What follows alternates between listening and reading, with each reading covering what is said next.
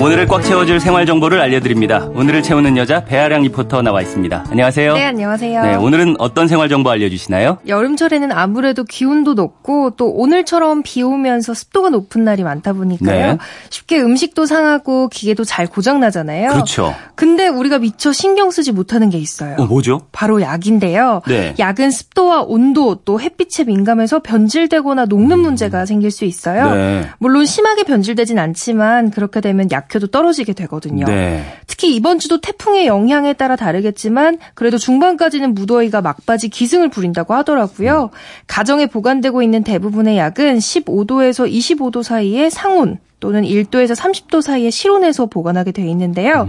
여름철에 어떻게 분리해서 약을 보관해야 할지 이때 주의해야 할 점들은 무엇인지 알려드릴게요. 네. 그런데 약이라고 하면은 바르는 연고도 있고 먹는 것도 있잖아요. 네. 바르는 연고는 뭐 서늘한 곳에 그냥 두면 되는 거 아닌가요? 맞아요. 별도의 보관법이 없는 연고라면 상온에서 보관하시면 되는데요. 네. 보통은 필요할 때 연고 몇 번 사용하고 상비약통에 오랫동안 넣어두는 경우가 많잖아요. 그렇죠. 근데 연고에도 유통기한이 있다는 거 아셨어요? 음, 유통기한이요. 유, 네, 유효기간이나 사용기한 이렇게 표시되는데요. 네. 투비형 용기의 연고류는 개봉했다면 가급적 6개월 이내에 사용하셔야 합니다. 조제용 연고 가격이 덜어진 건 30일 이내고요. 음. 아, 덜어진 건 30일이네요. 네. 그래서 저는 연고 개봉할 때 처음 사용하는 날짜를 꼭 적어두거든요. 음. 잘안 쓰는 연고는 1년까지도 손도 안 댈 때가 있더라고요. 네. 그리고 특히 피부에 바르는 의약품은 햇빛이나 온도, 습도에 더 민감할 수 있어요. 지루 피부염 등에 사용되는 케토코나졸 크림 등은 빛과 습기에 민감하기 때문에 자외선 피해서 실온 보관해 주셔야 하고요. 음. 무좀에 쓰이는 라미실 크림 경우에도 빛을 피해서 보관해 주시는 게 좋습니다. 빛에 약한 약이 많군요. 맞아요. 먹는 약은 어떻게 보관해야 되나요? 먹는 약이라고 하면 가루약, 시럽, 일반 알약이 있는데요. 예. 제형에 따라 보관하는 방법이 조금씩 다릅니다. 우선 가루 약은 일반 정제 알약보다 보관할 수 있는 기간이 짧아요. 특히 습기에 약하기 때문에 서늘하고 건조한 장소에 보관해야 하고요. 네. 만약 가루약의 색이 변했거나 덩어리 형태로 굳어진다면 절대 복용하지 마시고요. 바로 버, 음. 버려야 합니다. 예. 시럽 형태의 약은 온도에 따른 안정성이 약마다 다르거든요. 그래서 날짜를 따로 기록해서 보관하는 게 좋은데요. 미국 약전 USP에서는 특별히 지정된 유효 기간이 없을 때 물을 함유한 내복약은 서늘한 온도에서 보관을 시작한 후 14일 이내에 복용하는 것을 권고하고 있습니다. 네. 이때 서늘한 곳이 무조건 냉장고 안은 아니에요. 냉장고에 보관하면 실험약에 따라서는 층 분리 현상이 일어나거든요. 그렇게 되면 약 효과가 떨어질 수 있기 때문입니다. 네. 그래서 냉장 보관이라고 적혀 있는 약만 냉장고에 넣어주시면 되고요. 예. 일반 알약도 습기랑 직사광선 피해서 서늘하고 건조한 곳에 보관해 주시는 게 좋죠. 근데 제가 전문가한테 여쭤봤더니 약 많이 드시는 분들은 주의하실 게 있다고 오, 하셨거든요. 뭐죠?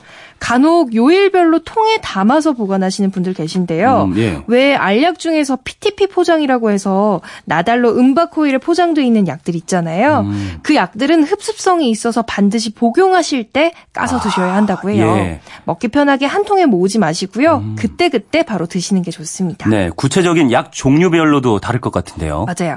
가정용 상비약으로 쓰이는 아스피린은 온도에 따라서 성질 변화가 큰 약이에요. 어, 그렇습니까? 그래서 고온 보관하게 되면 분해되거나 파손될 수 있는 위험이 있어서 직사광선 피해서 서늘한 곳에 보관하시는 게 중요하고요. 네. 또 당뇨 치료제인 인슐린 주사제는 보관법이 좀 까다로운 편이에요. 예. 적정 온도를 유지해 줘야 하고 사용 기한도 짧기 때문인데요. 우선 높은 온도에서는 약효가 떨어질 수 있어서 30도 이상에는 두면 안 되고요. 음. 또 반대로 지나치게 낮은 온도에 보관해서 얼개해서도 안 됩니다. 예. 그리고 천식이나 만성 폐쇄성 폐질환 치료에 쓰이는 흡입용 기관지 확장제도 보관하실 때 온도에 주의하셔야 하는데요. 고온에서는 폭발할 수 있는 위험도 있고요. 또 흡입할 때 신체로 전달되는 약물량 자체도 줄어들 수 있기 때문입니다. 네. 그리고 마지막으로 여름엔 차에 약 보관하시는 거 되도록 피하셔야 해요. 내부 온도가 70도를 넘어가기 때문에 적정 온도 훨씬 넘어가서 혹시나 문제 생길 수도 있거든요. 그렇겠죠. 이 바르는 연고는 유효기간 잘 살펴서 사용하기, 먹는 약은 약에 따라서 각각 보관 방식에 맞춰서 보관해야겠고요. 여름철 약 보관법 살펴봤습니다. 어, 4936님이요.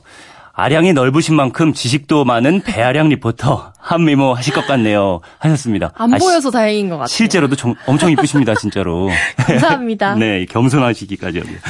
오늘도 알차게 채울 꽉 찬 정보였습니다. 지금까지 오늘을 채우는 여자 배아량 리포터였습니다. 감사합니다. 네, 감사합니다.